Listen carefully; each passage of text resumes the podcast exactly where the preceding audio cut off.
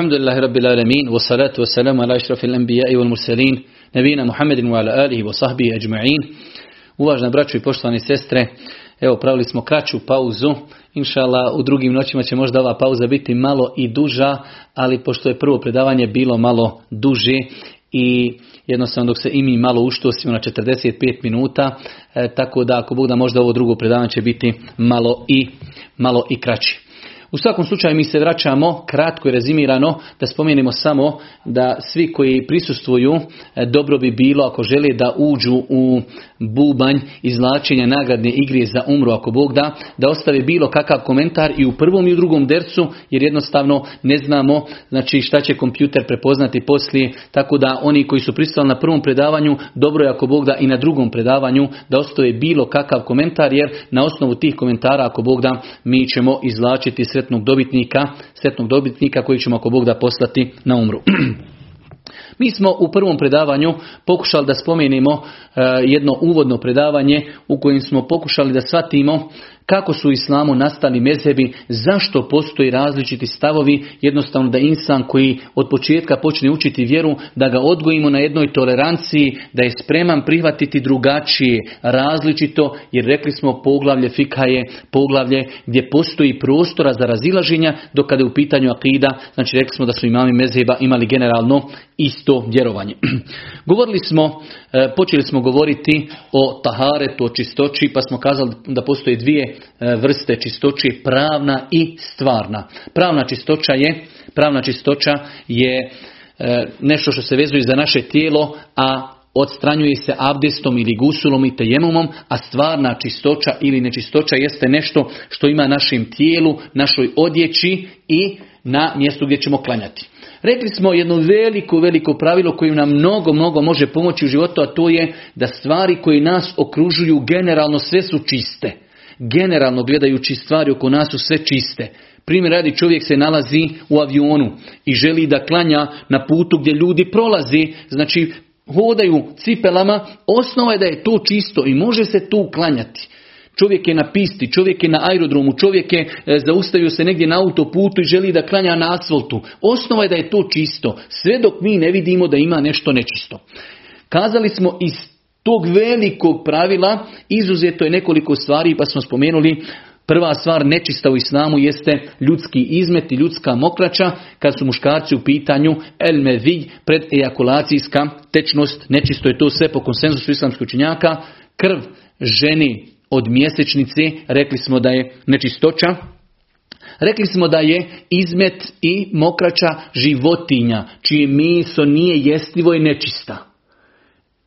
Izmet i mokraća životinja, čije meso je e, znači nejestivo, je nečista, a rekli smo da životinje čije meso je jestivo, kao što je ovca, krava, deva ili koza, njihova mokraća i njihov izmet je čist s aspekta islama. Ne govorimo mi o stvarnosti, znači definitivno svako od nas priželjkuje da mu na odjeći nema baleg ili tako dalje. Ali ako bi se desilo da čovjek e, znači čuva ovce ili krave i ima nešto na odjeći od toga nije mu to obaveza oprati. Rekli smo isto tako kada je u pitanju pas da je tijelo psa Tijelo psa je čisto, njegova mokrača, njegov izmet i njegova pljuvačka je nečista.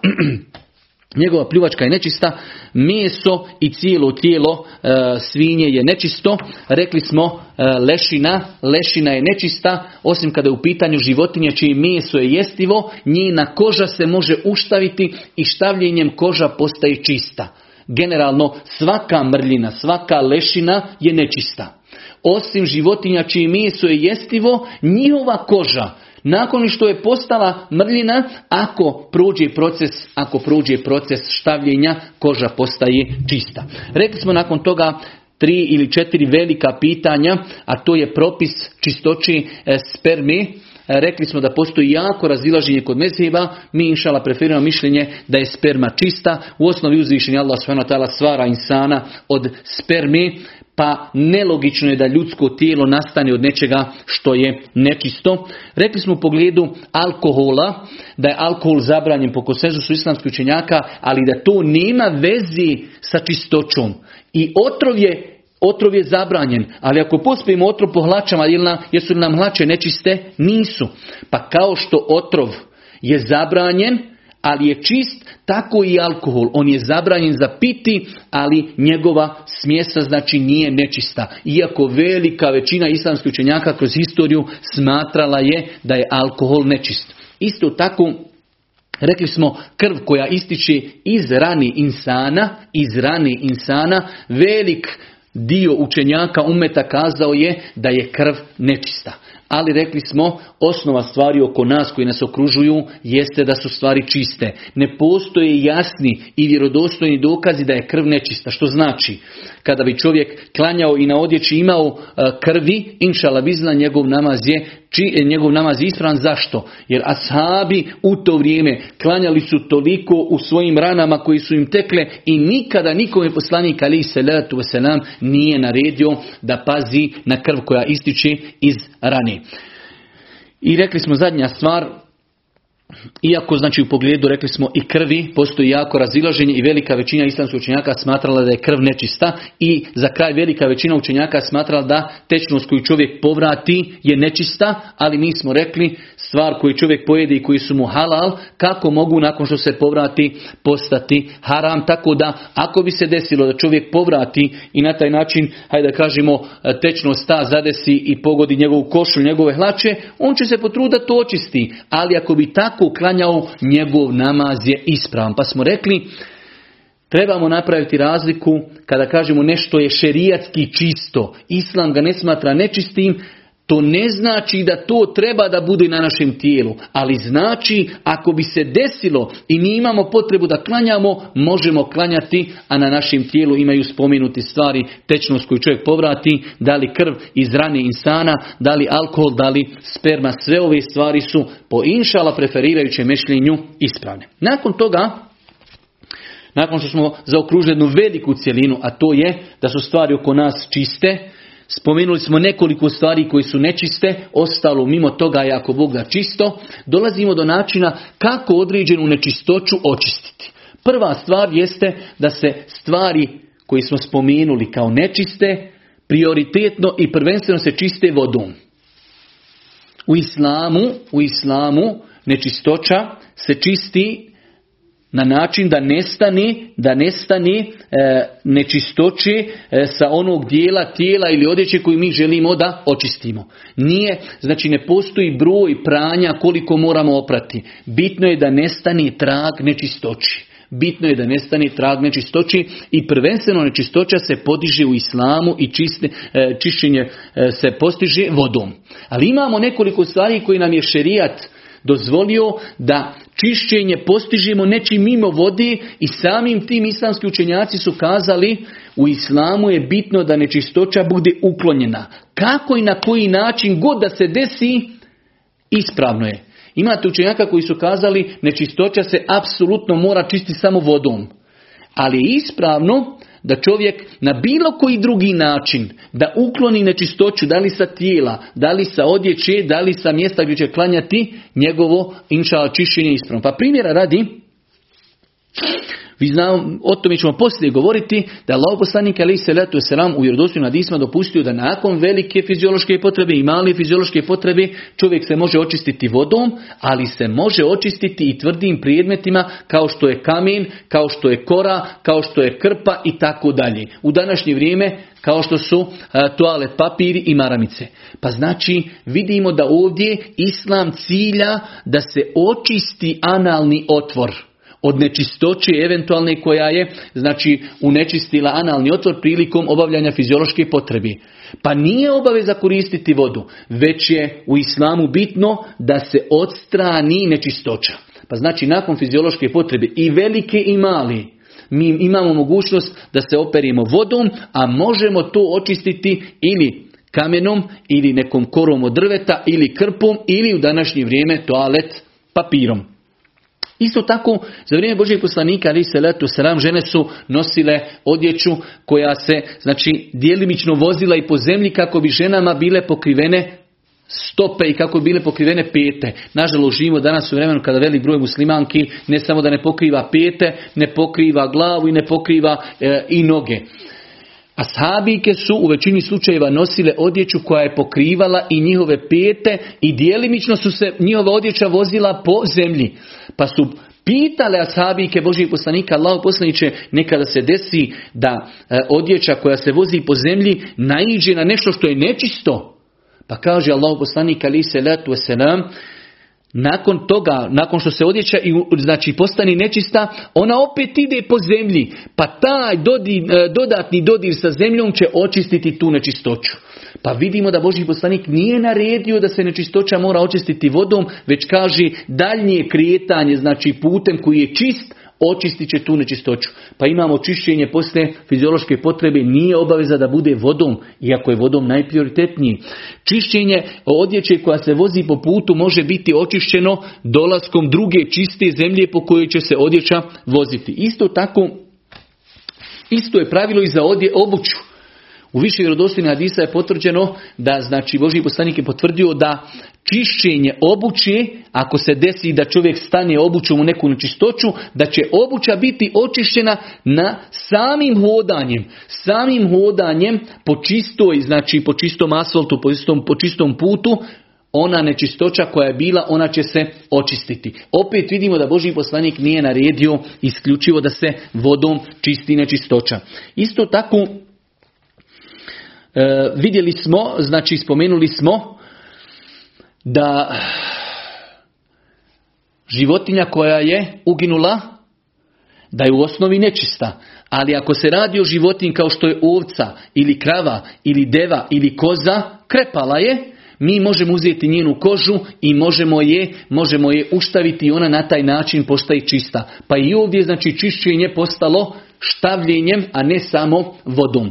U svakom slučaju, inšala viznila, ispravno je, ispravno je mišljenje da znači na bilo koji način, ako nestane nečistoći sa našeg tijela ili sa naše odjeće ili sa mjesta gdje ćemo klanjati, to mjesto postaje čisto. Iako generalno gledajući najlakše čistiti sa vodom.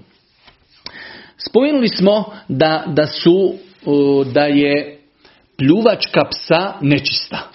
Rekli smo da je mokrača i izmet psa nečist. Ali smo rekli i da pljuvačka, shodno hadisu Božih poslanika koji bilježi Buharija i Muslim, kada pas nekom je od vas naloči posudu, neka opari, operi sedam puta, prvi put sa zemljom.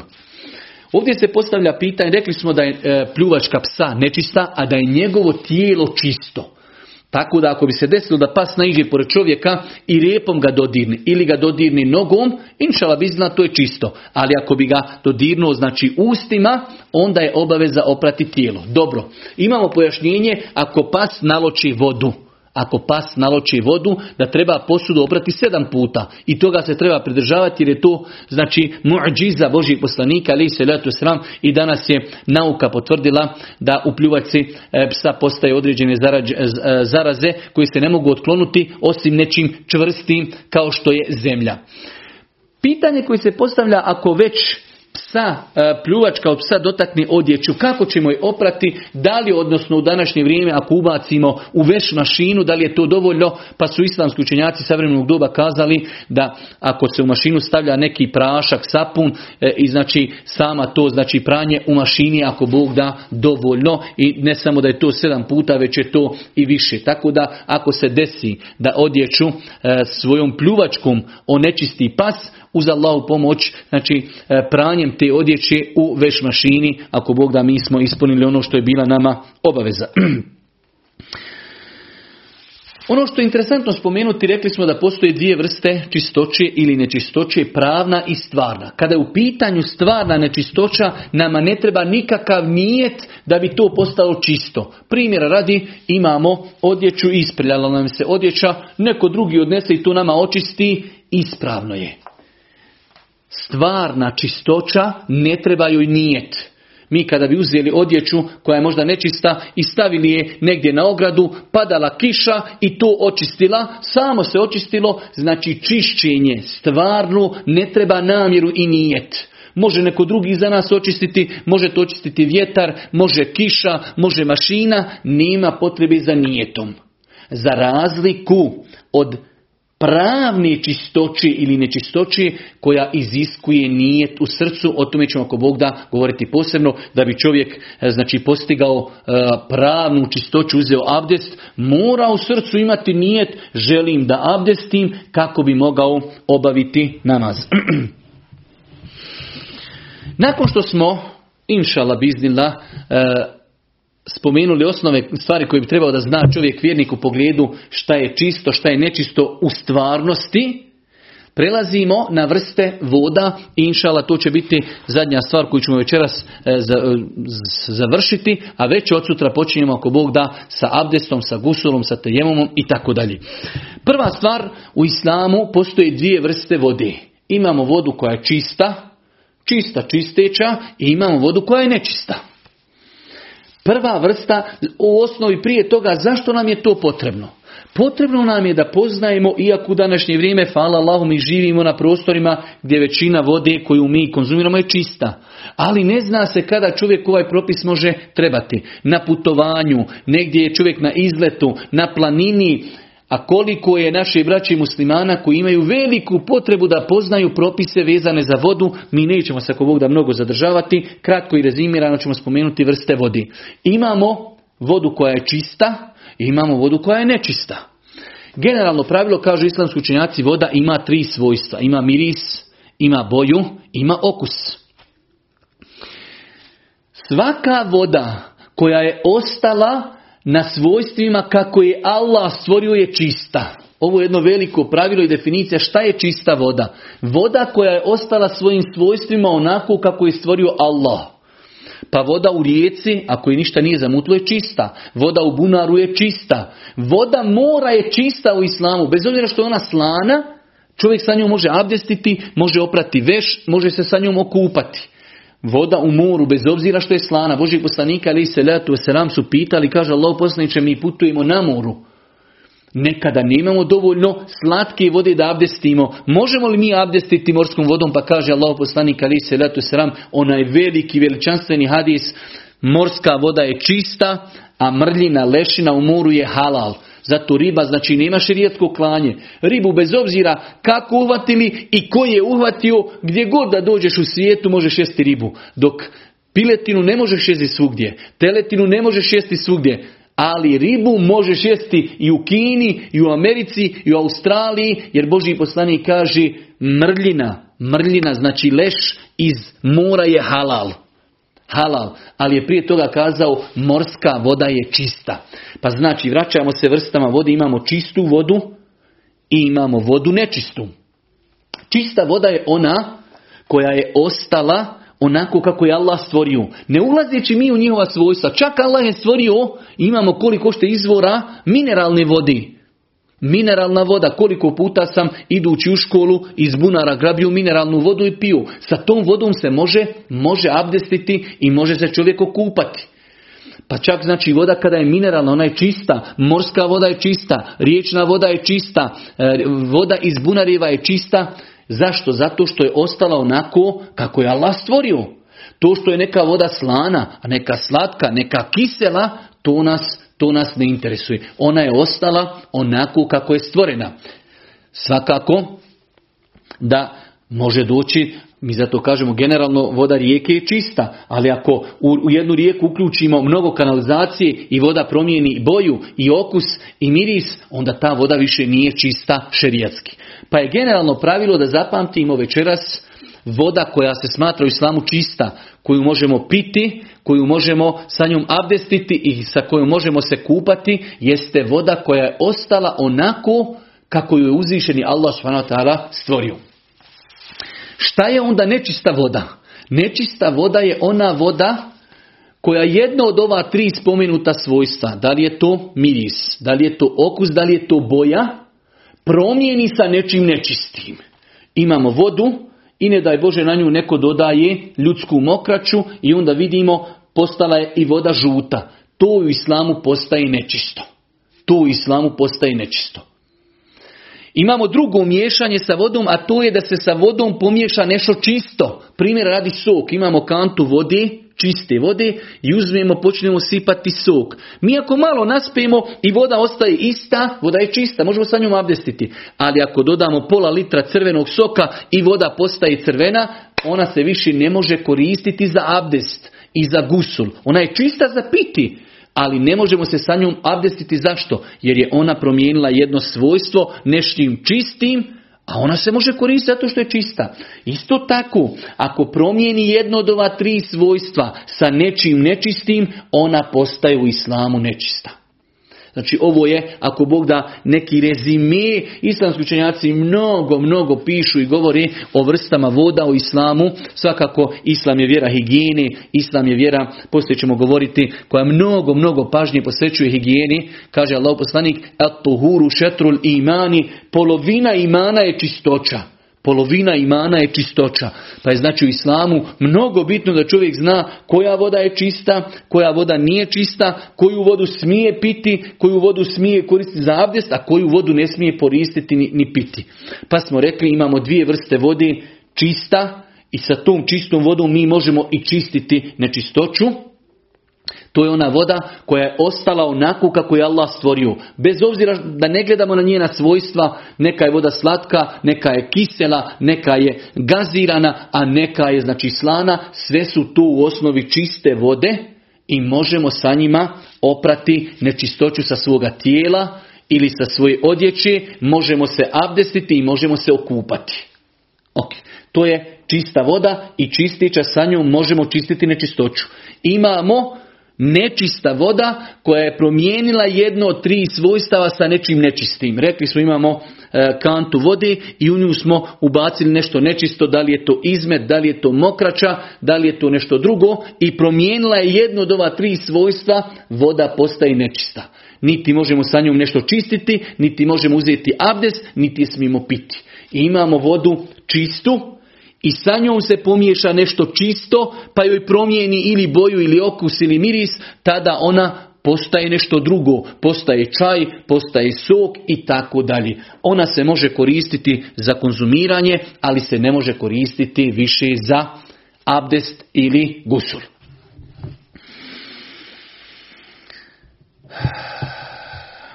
Također jedno od sporednih pitanja a to je, rekli smo da se može morska voda koristiti, voda koja je gazirana u, u, znači, u bunaru iz kojeg ona izviri.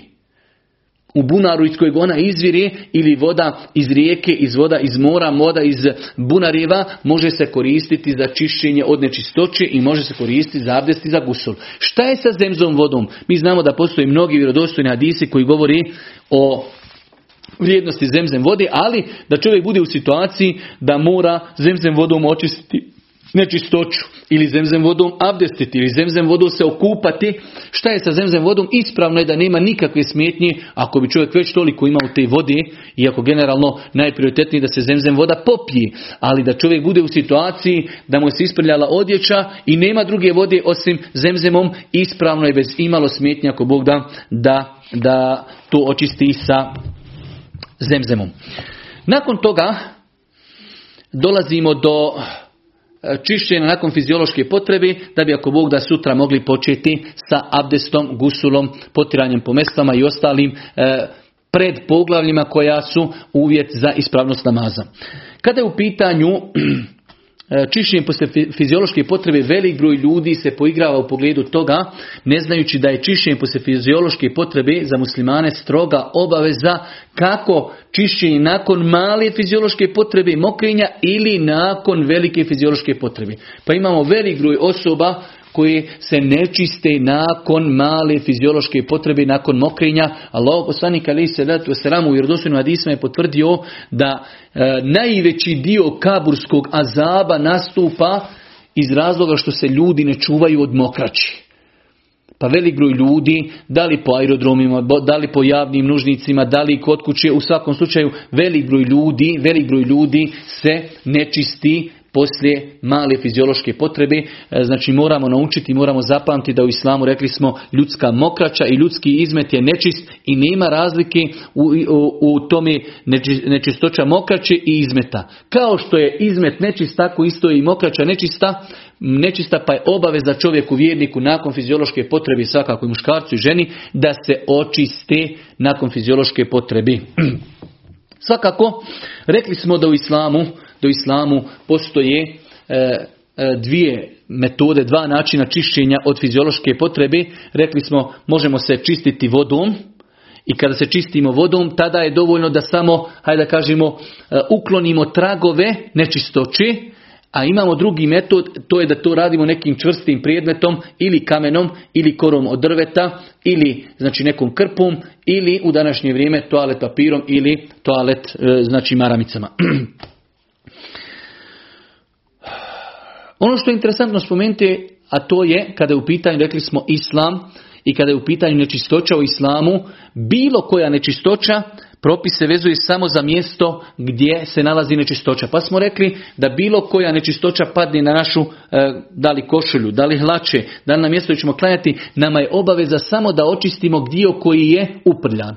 Tako da, ako bi se desilo da na našu e, košulju padne mokraća, nama je obaveza samo da operimo taj dio, znači gdje je kapnula mokraća, mi možemo zamijeniti košulju, oprati cijelu košulju, to je nešto, hajde da kažemo, e, dodatno. Ali ono što nam je obaveza jeste čišćenje onoga što, što ima od nečistoće na našem tijelu.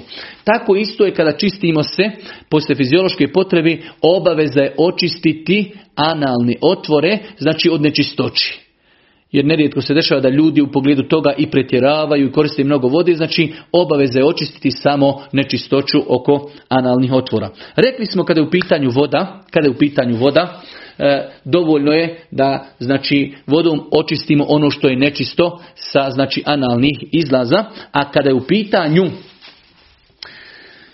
čišćenje sa nekim tvrdim predmetima, onda se minimalno, kao što je došlo u vjerodostojnim hadisima, mora desiti sa tri potiranja. Kada je u pitanju voda, može se desiti sa jednim čišćenjem, i sa dva, i sa tri ili više, shodno opet potrebi. Ali kada je u pitanju potiranje sa nekim tvrdim čišćenje sa nekim tvrdim predmetima kao što je toalet papir ili znači maramice, onda minimalno mu makar čovjek prvi put očistio sve, mora dodatno još dva puta da potari kako bi ispunio ono što je Boži poslanik ali se letu spomenuo u hadisima, da čovjek kada se čisti nekim tvrdim predmetom, da to treba da uradi sa minimalno tri potiranja, a ako i nakon tri potiranja ne počisti sve, e, znači nečistoću sa e, analnih otvora, onda će i još više dodati 3, 4, 5 ili 6 puta će potirati dok ne očisti sve tragove nečistoći.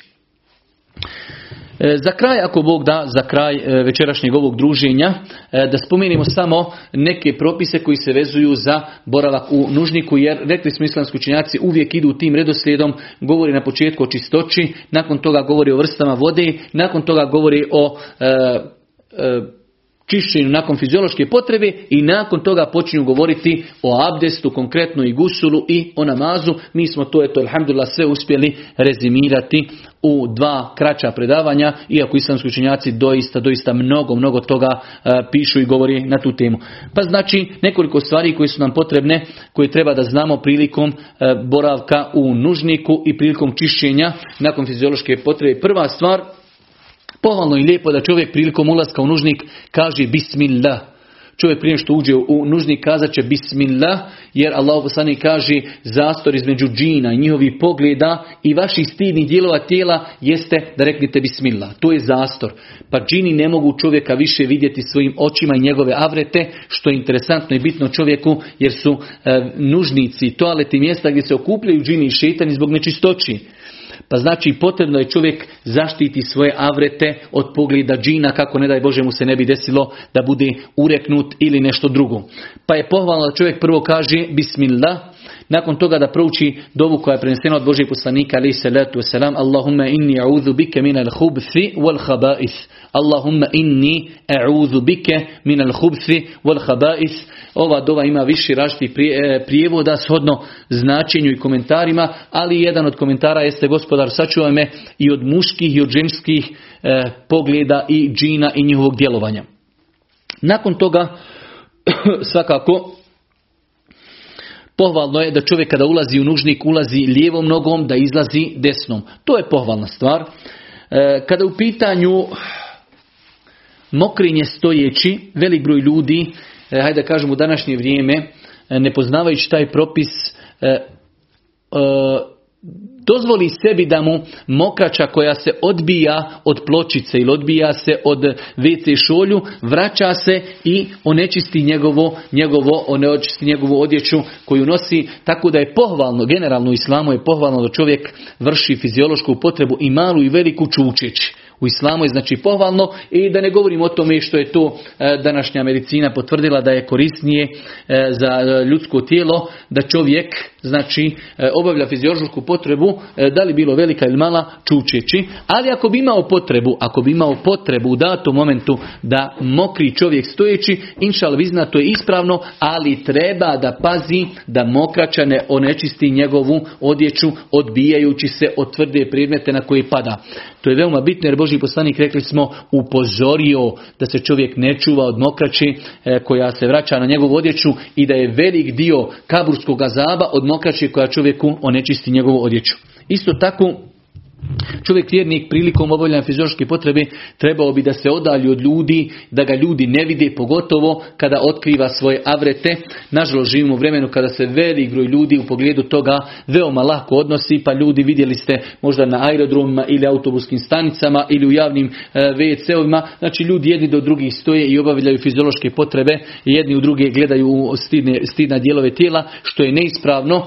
E, muškarcu nije dozvoljeno da gleda u avrete muškarca, niti je ženi dozvoljeno da gleda u avrete ženi, pa bi čovjek vjernik prilikom obavljanja fiziološke potrebe trebao da se e, pazi da ljudi ne vidi njegove e, stidne dijelove tijela. Isto tako Čovjek bi trebao da se čuva i pazi da e, obavljanjem fiziološke potrebe ne uznemirava nikoga na način da to ne vrši po putevima ili da to vrši po parkovima ili hladoma gdje ljudi odmaraju u vjerodostojnim hadisima Božih poslanika ali se selam je to zabranio. Pogledajte kako islam lijep, kako je savršen da islam poziva da i kada fiziološku potrebu obavljamo, pazimo gdje ćemo to činiti, kako sutra ne bi time nekoga uznemiravali, kako nas sutra neko ne bi psovao. Čak je Boži poslanik spomenuo da je to razlog da ljudi druge ljude proklinju. I kako ne bi proklili, možda neko dođe da sjedne u neki hlad i nakon toga unečisti svoju odjeću jer je neko tu izvršio fiziološku potrebu. Pa znači čovjek bi trebao da se trudi da kada obavlja fiziološku potrebu da ne ometa time ljude da li njihovim putevima ili u hladovima gdje se ljudi odmaraju. Isto tako došlo je vjerodostojnim hadisima da nije dozvoljeno obavljati fiziološku potrebu u vodi koja je stojeća, koja nije e, tekuća. Pogledajte opet kako je istam lijep, kako je savršen. Voda koja stoji, znači zabranjeno je čovjeku vjerniku da vrši fiziološku potrebu u vodu koja je stojeća. Isto tako, e, nije dozvoljeno prilikom obavljanja fiziološke potrebe se čovjek okreće u pravcu kibli, da li prsima, da li liđima. Ovo se prvenstveno odnosi na situaciju kada čovjek obavlja fiziološku potrebu kada je negdje na polju. Znači ako čovjek ne obavlja fiziološku potrebu u kući, u WC-u, već obavlja fiziološku potrebu negdje na polju, da li negdje možda ako je izišao u, u šetnju ili možda negdje je u parku ili možda negdje, hajde da kažemo na izletu, pa obavlja fiziološku potrebu bez da je u nekoj građevini, tada mu je zabranjeno da se okreće prema kibli i prsima i leđima.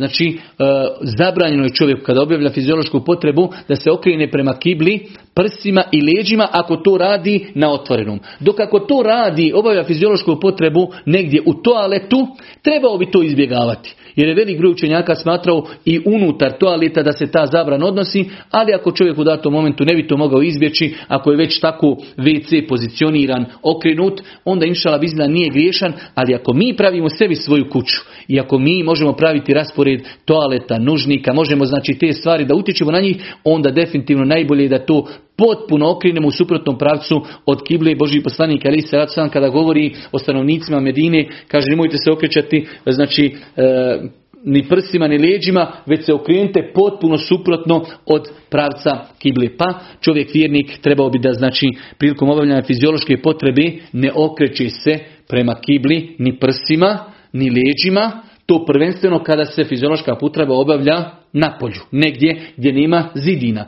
Dok ako to radi u nužniku, izbjegavat će koliko može. Ali ako se nađe u WC-u koji je okrenut tako, inšala bizna nije griješan.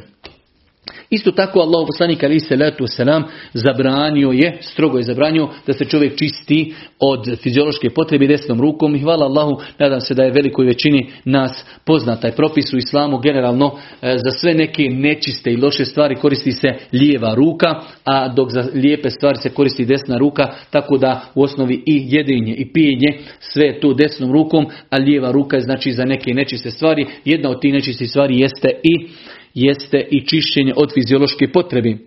U vjerodostojnim hadisima došlo je da Allah poslanik ali se letu selam zabranio čak u toku e, obavljanja fiziološke potrebe na neko desnom rukom dodiruje spolni organ i zadnja stvar i time ako Bog da i završavamo večerašnje druženje, a to je da rekli smo čovjek prilikom ulaska u toalet ući će lijevom nogom, a izići će desnom. Generalno pravilo opet u islamu kada ulazimo u neke lijepe prostorije kao što je džamija, ulazimo desnom nogom, izlazimo lijevom. Dok kada je u pitanju nužnik i nešto obrnuto, onda ulazimo, ulazimo lijevom, a izlazimo izlazimo desnom nogom.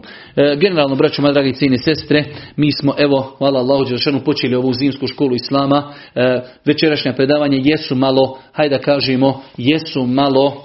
E, kao jedan vid uvoda u ovu nauku, ali ako Bog da već od sutra počinjemo i od abdesta i od gusula i počinjemo lagano govoriti o namazu, samo za one koji su se možda naknadno priključili kada je u pitanju kada su u pitanju uvjeti učeša u nagradi za umru. Prvo rekli smo čovjek prvenstveno trebao da prisustuje ovakvim predavanjima e, želeći da se okoristi i da nauči osnove svoje vjere. Rekli smo da ćemo ako Bog da imati tri predmeta, da ćemo imati e, fik islamsko pravo, da ćemo imati akidu i da ćemo imati hadis. Rekli smo da svi oni koji žele da ako Bog da uđu u bubanj izlačenja za umru, da trebaju da prilikom prisustvovanja ostave bilo kakav komentar, kulturan komentar, da onaj ostave ili neki like ili ime i prijezme da se poselami.